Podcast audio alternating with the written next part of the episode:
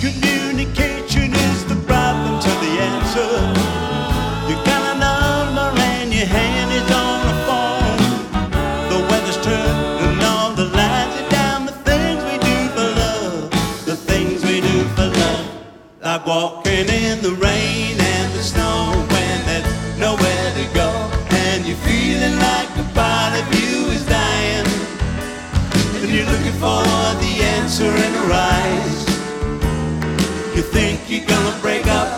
up, but she says she wants to make up. iTunes Radio reminds you, Strange Brews the show of your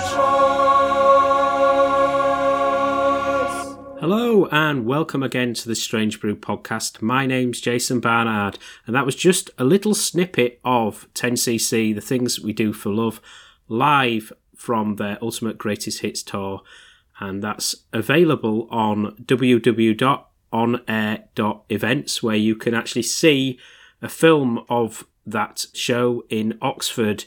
And you get 20% off that show with, in capital letters, using the code Strange Brew hyphen 20. I've got Graham Gouldman here on the Strange Brew to talk about that show, and as always, a broad selection of stories and material from across his career. So let's hear my chat with Graham. Hello, Graham. Hello, how are you doing? I'm good. You can hear me. I can hear you. That's good. And I can see you. So even better. Testing, testing. Testing, testing, one, two, three. It's a really interesting time to speak to you, Graham, because I spoke to you on the 28th of January 2020. So just before the whole COVID thing came about, the lockdown, you had a, your new album out, and two and a half years on, you've captured the ultimate greatest hits tour when you played in Oxford. Yeah, There was a, a few years where you weren't able to go out playing live. yeah. And so there must be the extra special elements of the shows that you've been playing because of people not being able to go out to see you and you not being out to play for them. Definitely. It's so obvious that um, people are so glad to be back, not only seeing live music, but being back with other human beings. Yeah. The feeling is palpable. We felt that actually we did a gig very early on, an acoustic gig in a small club uh, in South London. Uh, a friend of mine, a journalist friend of mine, is involved in this club. And he said, Will you do this gig? It's only for like 100 and odd people. And I was so dying to get back to do something. and actually, it was so emotional. The joy uh, from us as the musicians and the and the audience was uh, was amazing. Yeah. So and that I, am still feeling that uh, even now. I've obviously seen uh, the current incarnation of 10cc live, but looking on on YouTube, I can see some of the older shows, but they weren't necessarily captured as in high definition or the same high quality that I've seen from the, the clips from the new show because Yeah. the sound and the pictures this time around are going up a level. Yeah. Actually, I'm just in the middle of going through them and looking at it, and it's really it's fantastic. The audio is great, and the the pictures, and of course, in a way, I'm actually like watching it for the looking at the band as a like in the audience. You know, it's really interesting and slightly weird. Um, and I'm making notes. You know, if there's anything that I want to want to change, but uh, no, the on air people that have, have made it have done a great job. You've still got Rick and Paul in the group, Yes, haven't you? So there's Yeah. still that direct link to that classic era of 10cc as well. Uh, yeah, exactly. You know, that's really important. I think we've got to the stage where normally you need maybe two members of the original band to make it work. But I'm the only, obviously, the only original member from the, the original four. But because of uh, Paul and Rick's presence, especially, that helps to sort of validate it. And actually, you know, the fact of the matter is, if people didn't want to come and see it or didn't like the idea of it, then they wouldn't come. But we sell out wherever we go. So what can I say? Yeah, because the, the music that was made in that period still connects very strongly to people. And not only live, but earlier this year, you had a, a repackaging of the 10cc material alongside other stuff as well. And, and that, that sold Yeah. uh, very well as well. So there's continuing demand.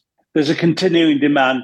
I mean, we're lucky in that the music, you know, the songs that we wrote have a kind of a timeless quality because when we wrote and re- recorded them, we were only we weren't following any trends. We were just doing exactly what we wanted to do to please ourselves, really. Unfortunately, uh, other people like what we did. And going back to that compilation, it's very easy to just include those timeless 10cc hits, but that package, uh, the Ultimate Hits and More, also reached to a much broader range of material, even including the GG06 material that you did with Kevin Godley. Yeah, well, it seemed relevant. You know, I mean, look, let's face it, the record companies want to repackage stuff. And okay, that's fair enough. But let's try and make it different. Let's add something to it that people may find interesting. And certainly the GG06, which is, of course, myself and Kevin Godley, you know, that was great. I really enjoyed doing that, working with Kevin again. And it's it's great that people want, you know, will get a chance to hear that.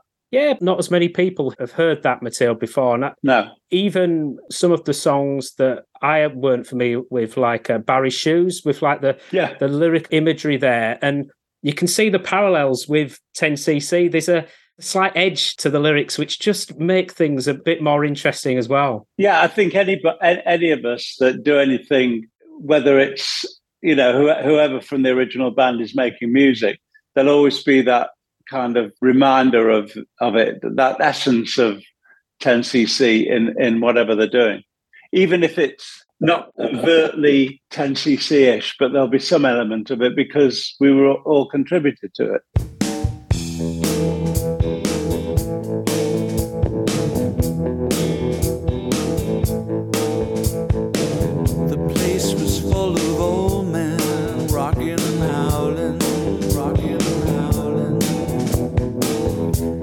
Eyes glued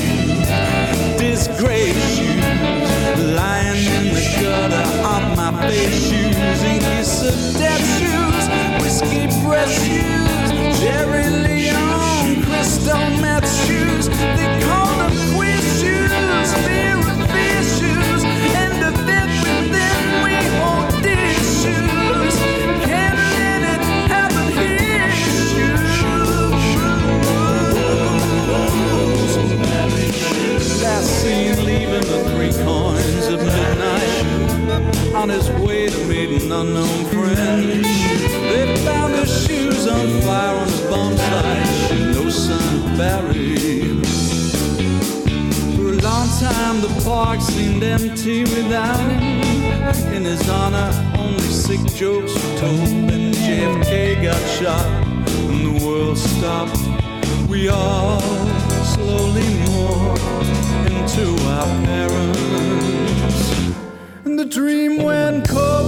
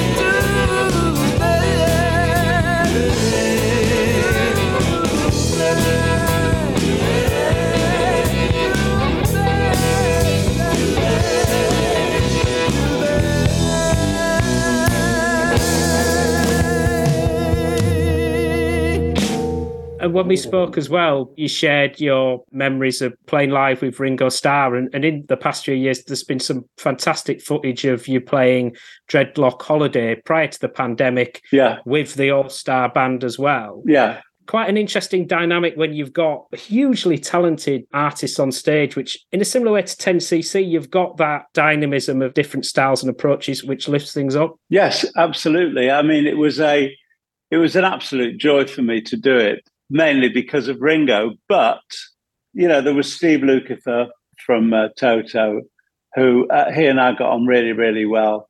We were like the odd couple, you know, because Luke is very sort of out there and loud and everything. And I was a sort of more of the sort of English gentleman. but we got we loved each other and we got on really well. Gregg Bissonette, fantastic drummer.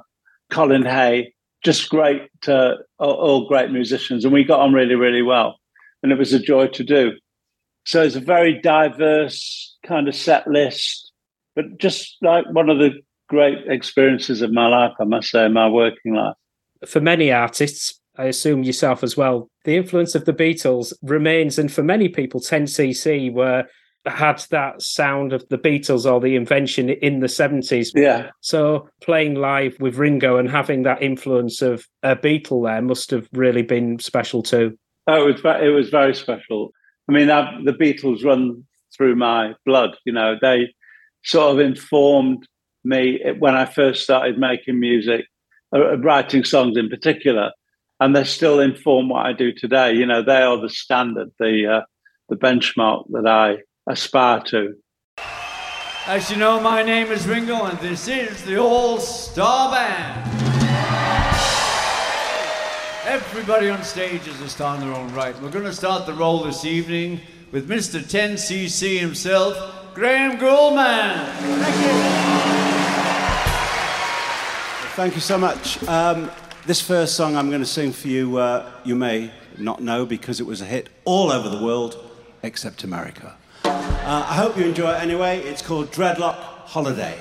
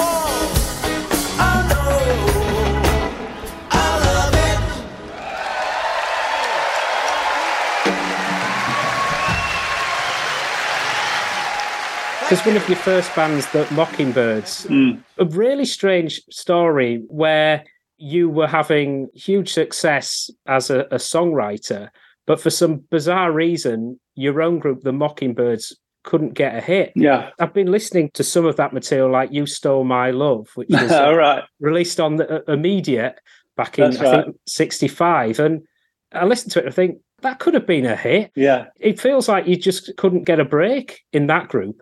Yeah. Well, there's no logic to it, really. Yeah. Everything that I re- the Mockingbirds recorded that I wrote, nothing happened to, and everything I gave away was a hit. So, what can you do? With the Mockingbirds, you actually did warm up shows at, in Top of the Pops in Manchester. Is that right? That's right. Well, um, when Top of the Pops was, uh, came from Manchester, there was a, a church on Dickinson Road uh, that was converted into a studio. And because the audience came in, they, they had to do sort of get the lights right and the sound right and everything. They would have a, a sort of band to sort of keep the audience, like warm the audience up and keep them happy. And on one occasion, we were on the Mockingbirds. So we played the warm up set, and then the Yardbirds were one of the bands that was on the uh, t- on top of the pops, and they did "For Your Love." And that was really quite bizarre, but and great. I loved it.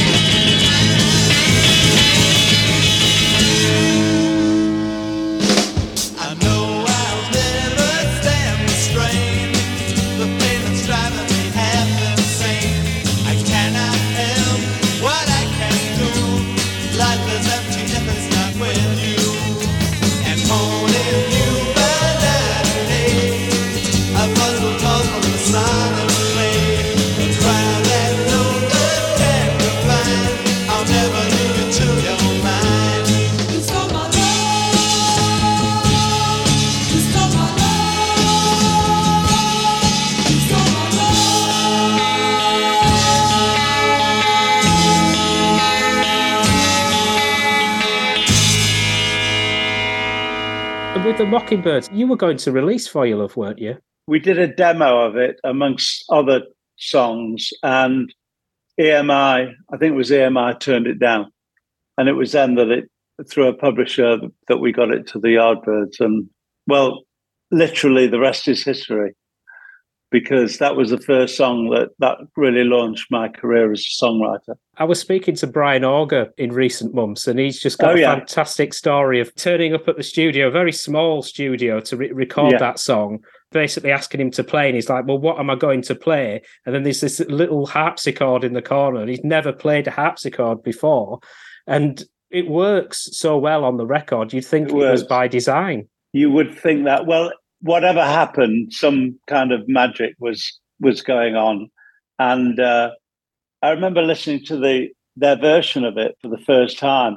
And on the demo it was just an acoustic guitar playing those chords. But it was amazing to listen to what they did. There was a kind of a it like was imbued with some sort of mystical magic. I don't know what it was. But it, uh, well obviously it did had something about it because it went on to be a you know massive hit A Heart Full of Soul by the Yardbirds is another great example of that Eastern influence. And yeah I recall that the group were thinking that the way that you wrote the song with the, the changes from minor to major and, and the rhythm of that inspired them to think that a sitar would be good. That didn't work out in the studio. So therefore, no it didn't you get one of the first uses of the fuzzbox guitar in, in music. And again, that magic happens. Yeah. Yes, they because it was a kind of a slightly Indian-influenced riff, although it was only three notes. You could, you know, it had that da da da da da da da, da rather than a bluesy da da da da da da da. And yes, they did get a sitar player in, but you know, different cultures hear time in a different way, and apparently he just couldn't get the one two three four one two three four thing at all. But then Jeff Beck, arguably the greatest guitarist in the world, well, there are some others as well, Yeah. but uh, just nailed it, and that- and that sound as well was fantastic.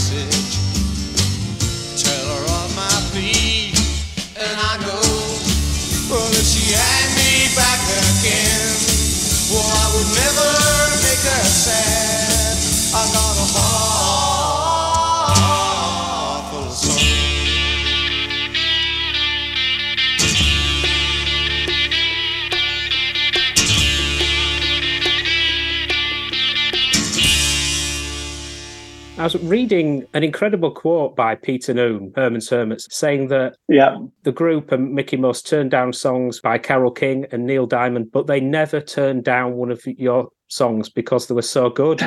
I don't know if you knew that quote, but for me, that was just amazing. I didn't know that quote, but that's a that's a very that's a real compliment. Uh, no, I hadn't heard that before. That's lovely. Uh, One of the smaller hits of, of Herman's Hermits in that period that we didn't discuss in 2020 was uh, East West. Yeah, We're getting in the run up to Christmas now and uh, listening back to it. There's a really interesting story. There seems to be a bit of a festive element to that. Well, well, it, there is in the, in the lyrics. Um, it does it does mention Christmas. The song to me is a very Mancunian song for some reason, and uh, and actually Morrissey recorded it. Oh, I don't know if you've heard that version. no. He recorded it, and it was a B side of a single. I can't remember which single it was, but it's a wonderful version as well as uh, Peter, you know, Peter Noone's. I think he also added a added a verse to it as well, or changed the lyrics of one verse. But uh, it was great, and it was, uh, and I think he got the Mancunianness of it.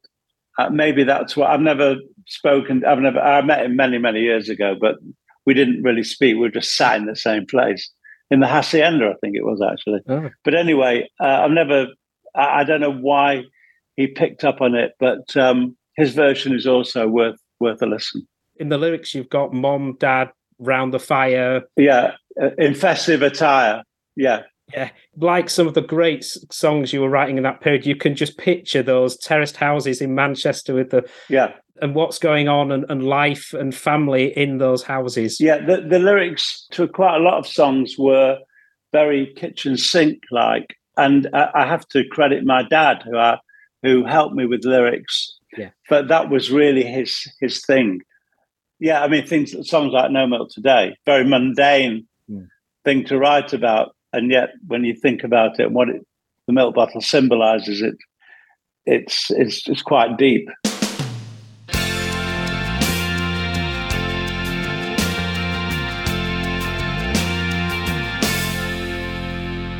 East, west, over the ocean, perpetual motion, traveling around,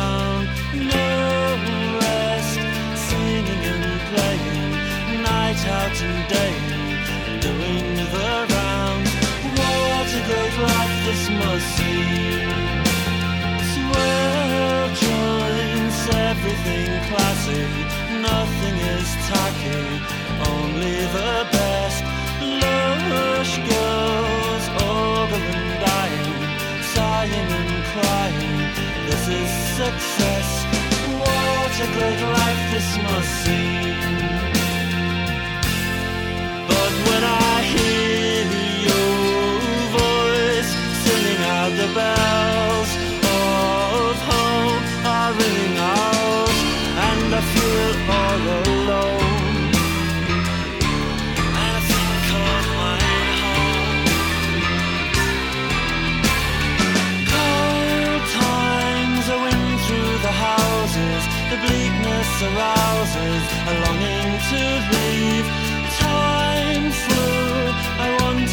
See. Somehow I could not do because of success. What a strange life this can be. But when I hear your voice singing out the bells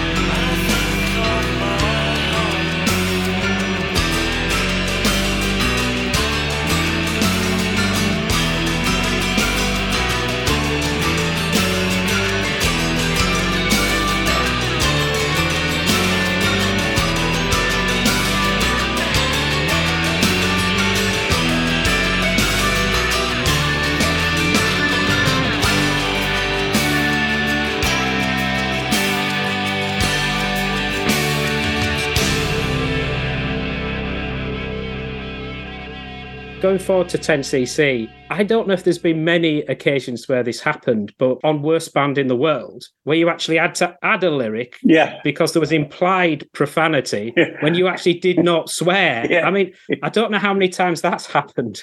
Well, we, we have had a little bit of trouble with the BBC. I mean, first of all, yeah, well, Rubber Bullets was banned for a while.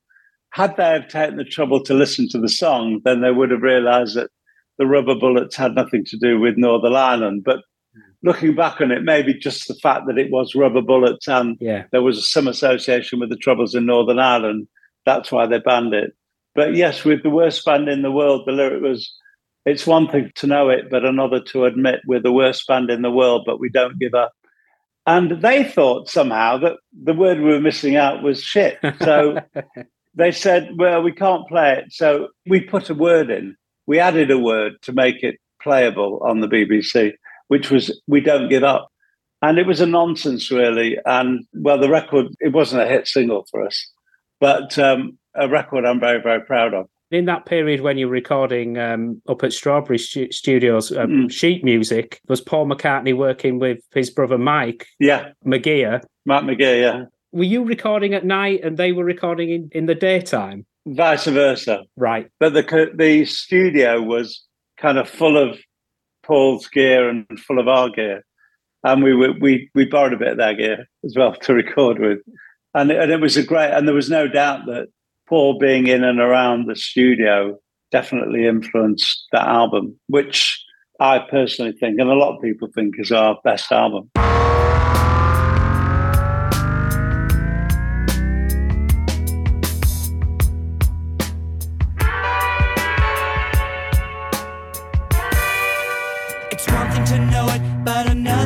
Admit we're the worst band in the world, but we don't give up.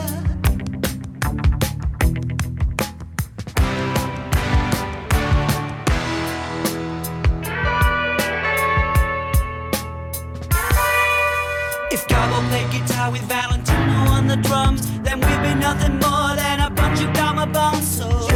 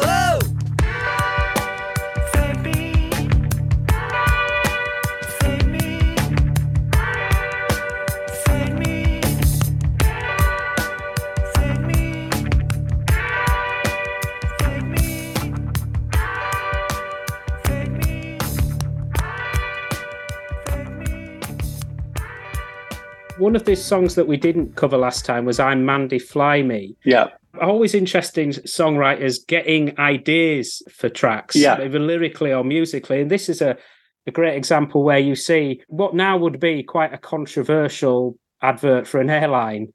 And immediately yeah, and very non-PC, non-PC. a, a light goes off and it's like, oh, that could be a good idea for a song. Yeah. Well, the, the idea came from a uh, United Airlines poster that I saw that said, uh, I think it was I'm Susie, fly me to Miami. All right, okay, what what are you getting at there? You know, but because it was intriguing, we sort of wrote a song about it. But starting off about someone looking at the poster and then going into this kind of dream world. But what one thing that's interesting about that song is that Eric Stewart and I wrote it and weren't happy with the uh, with the lyric, but we knew that we had something good and uh, asked Kevin Godley to have a look at the lyric, which he did. And a lot of the, the lyric is, I- I'm not even sure to this day what it means, but that really isn't the point. The point is that whether it feels how it feels to you. I mean, you can put your own interpretation on what the lyric means. I mean, we had a lot of things about, oh, it's about Mandy's, you know, uh, the drugs, and, and and it got absolutely nothing to do with that at all. Good point to sort of highlight how good a lyricist Kevin Godley is. Yeah, But maybe that's one thing about you working in that 10cc format is that you all brought something things to a song that that lifted them up so asking kevin means that it, gets to Yeah. an even more special place Yeah, well, we knew it wasn't quite right, and so we wanted to present the song. You know, we knew we obviously knew that the song there was something there that was good, but it could have been better, and um, we always wanted to present the best possible song that we that we could.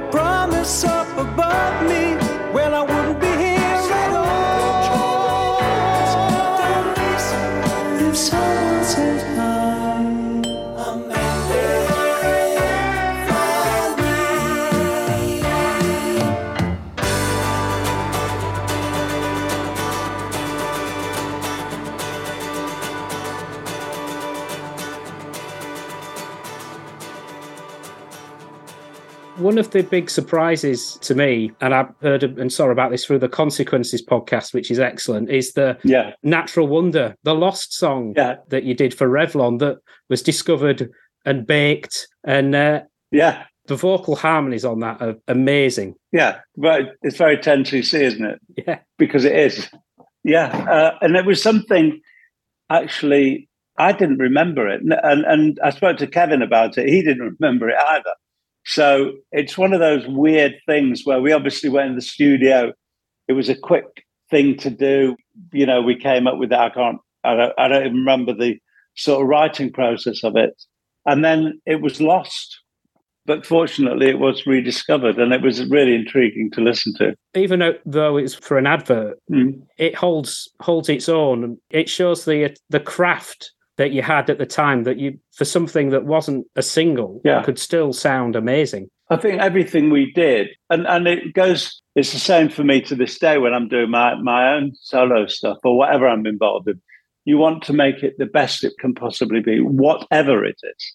So whether it's an advert, whether it's a, I mean, I've been doing some library music with a friend of mine, which is such a lot of fun to do, but even so, it's got to be really good. That applied to Natural Wonder. Dream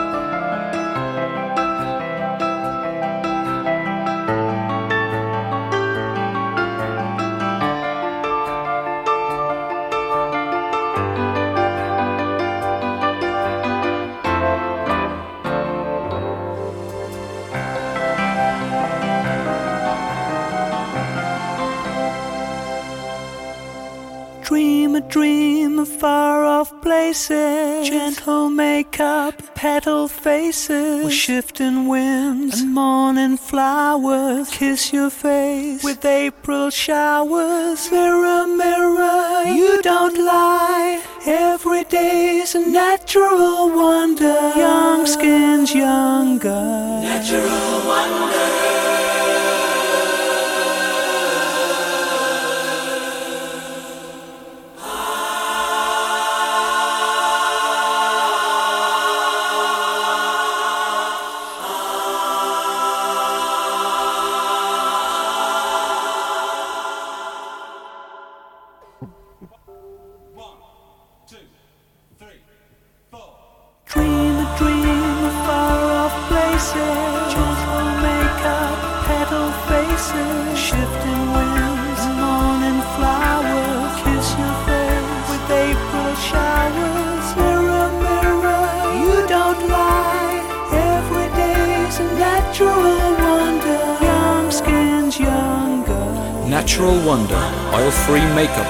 Pure fresh water.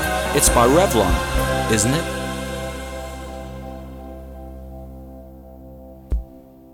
making that transition to a, a duo was an, an interesting process. And I read that uh, Good Morning Judge was actually a track that you played as live as a four piece and then brought in Yes, into us when you became a duo. that's right. I think we played it at, when we did uh, Knebworth with the Rolling Stones, but we never recorded it with the original four of us. But we did when we did the Deceptive Bends album, the first album that Eric and I did after Kevin and Lol had left the band. I guess that's where the role of Paul, although Paul had been playing live, and then you get Rick involvement, and then Yeah. you also broaden out the group as well. Yeah, that but that took a little time because when we did Deceptive Bends, it was basically myself, Eric, and Paul. There were a few auxiliary musicians. Uh, Jean Roussel, who played with uh, famously with uh, Cat Stevens, played keyboards on a couple of tracks. But it was basically the album was the three of us, and I think because of that, uh, first of all, I think Eric and I felt that we had something to prove. Half the band had left, and we decided to retain the name 10cc. So we knew we had it all to prove. And I think the Deceptive album, Bends album is is great. You know, I mean, it it contained things we do for love, and you know, some really interesting tracks. I bought a flat guitar tutor, a track that no one else in the world would ever think of recording.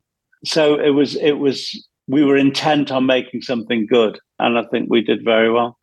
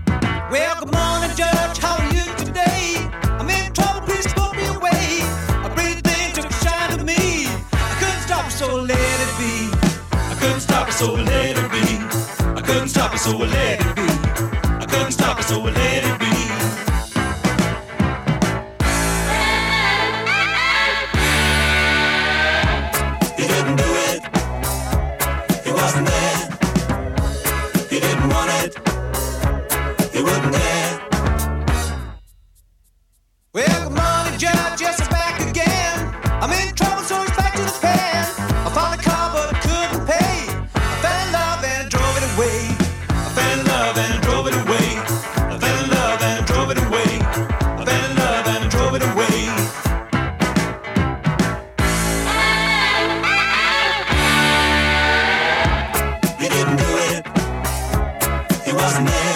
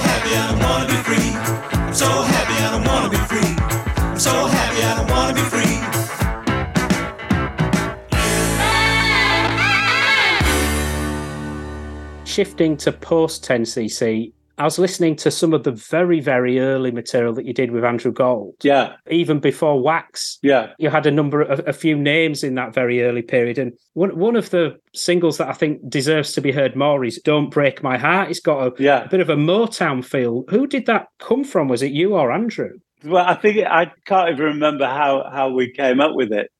We were kind of like obviously sort of maybe we were listening to, to Motown and and that that's where it came from. Really simple song, but really effective, and um, it's got some lovely things in it. Uh, I, I really like that.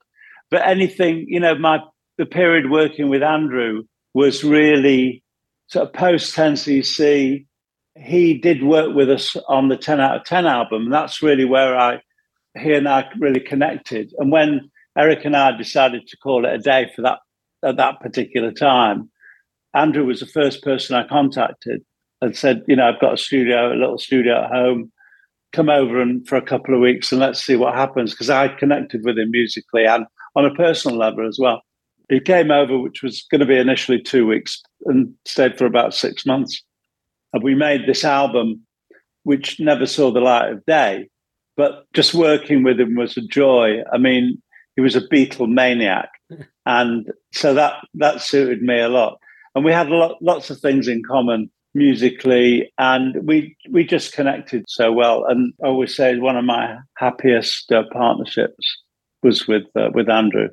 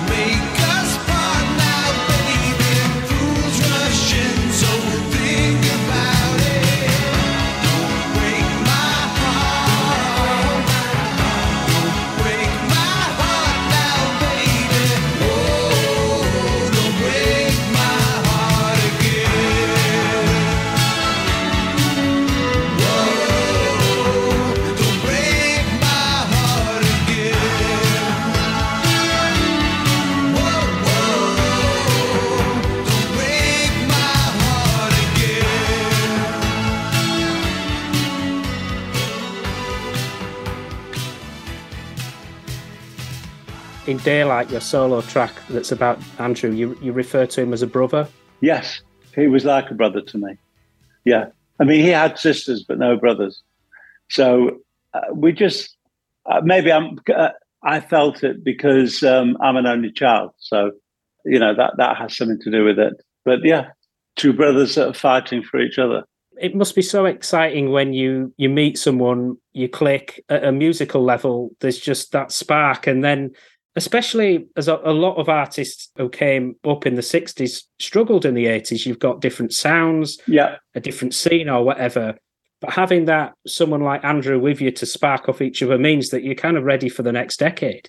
Yes, well, I I always think I had like sort of three three careers or four possibly now because there was my period as a in the sixties as a sort of jobbing songwriter, my period with 10cc with the original four, uh, the four of us, then working with Andrew, and now it's kind of a touring 10cc, but lots of other partnerships uh, that I've got, which I'm loving doing and doing a lot of different things. I mean, forced to do things, not forced to, but particularly during the lockdown, I had to face my technophobic, my technophobia, and put a studio in our, our house and get on with it. And I did, and it was the best thing I ever did. One of the best things I've ever done because I, I loved. I did. I did an album on my own. I did lots of recording with other people, people sending me files and that sort of thing, and it was it was uh, a joy. cold November day. I think about LA, the songs we used to play together. California kid, just doing what you did. Beatles in your head forever. Oh, you meant the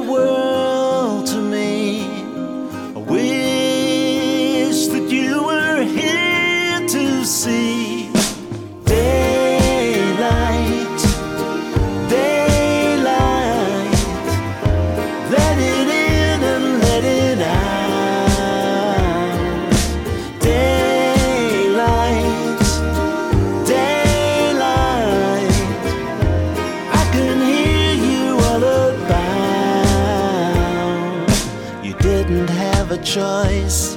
The music and the voice made a beautiful noise together. We wrote the whole day long, chasing the perfect song. We knew that we belonged, to whatever. Wish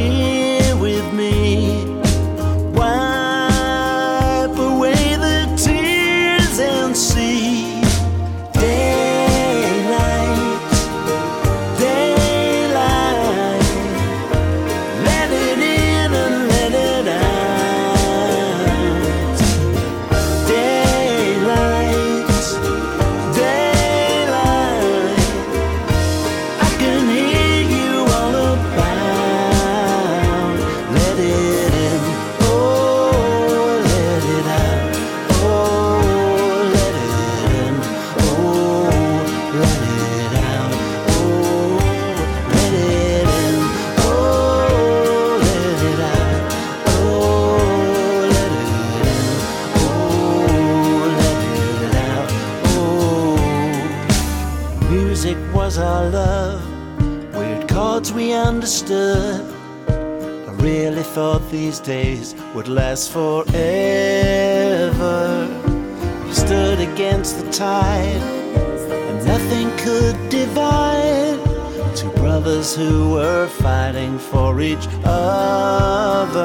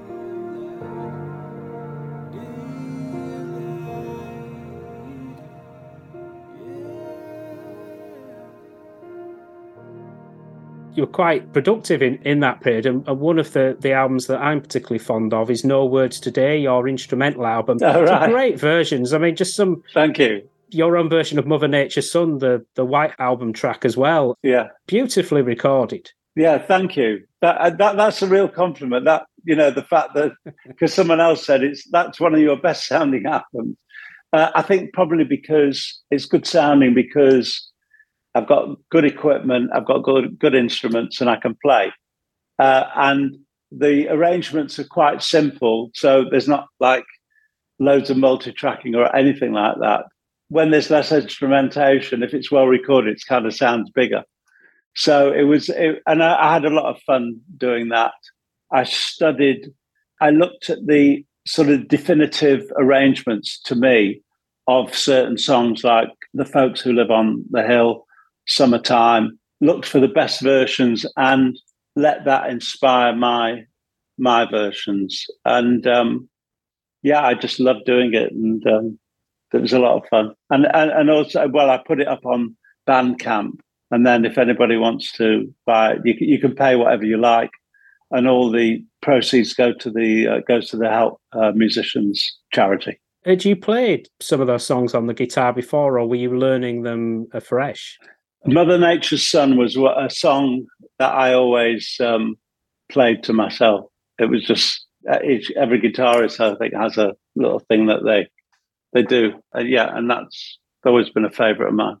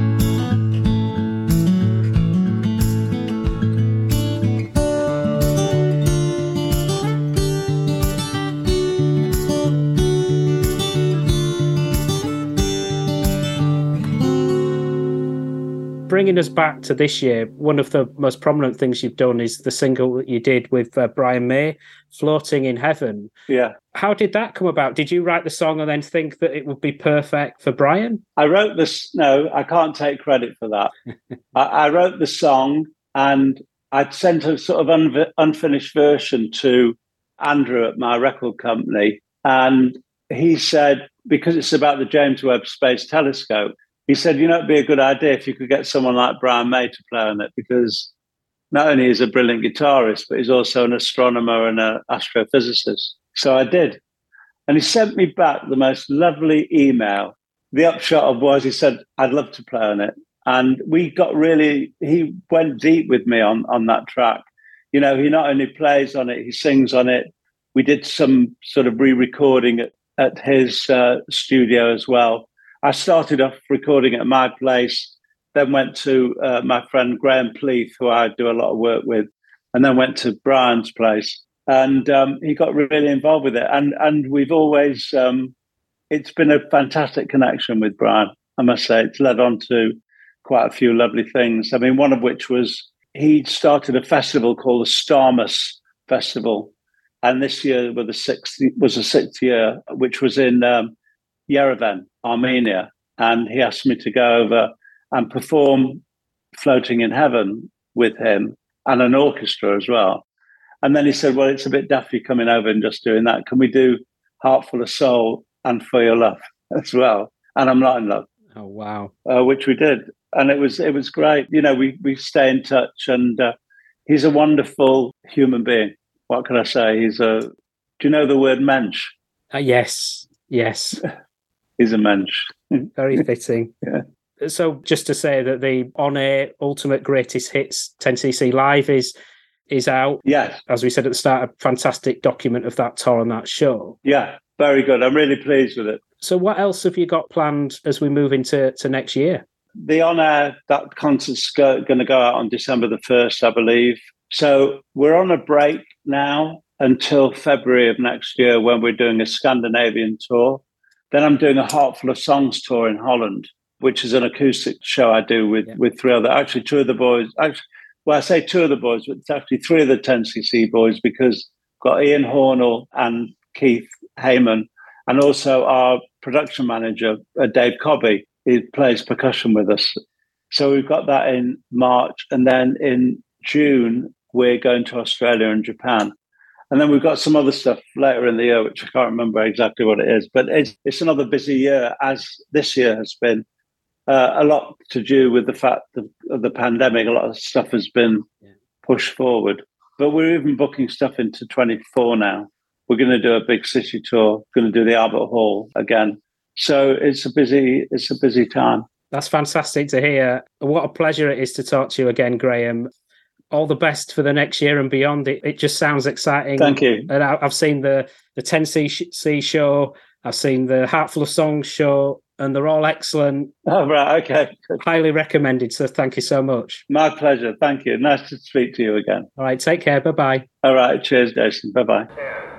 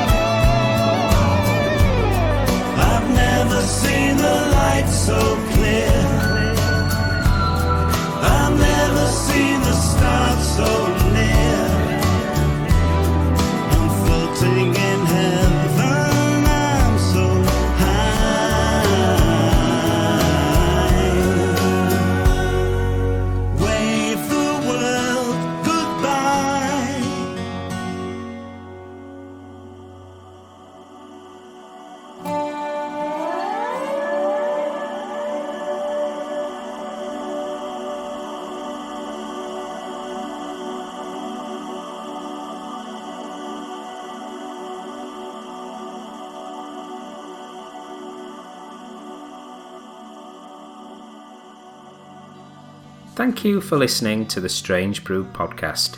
If you do like the show, please consider a small donation to help keep the show archive online. It's 10 years since I started the podcast, and hosting fees are increasing over time. All your support keeps the show running and helps me get amazing guests. To support me, just go to thestrangebrew.co.uk where you'll see a donate button on the homepage. Thank you very much. Plus, any reviews on your podcast services help to spread the word too. Thank you.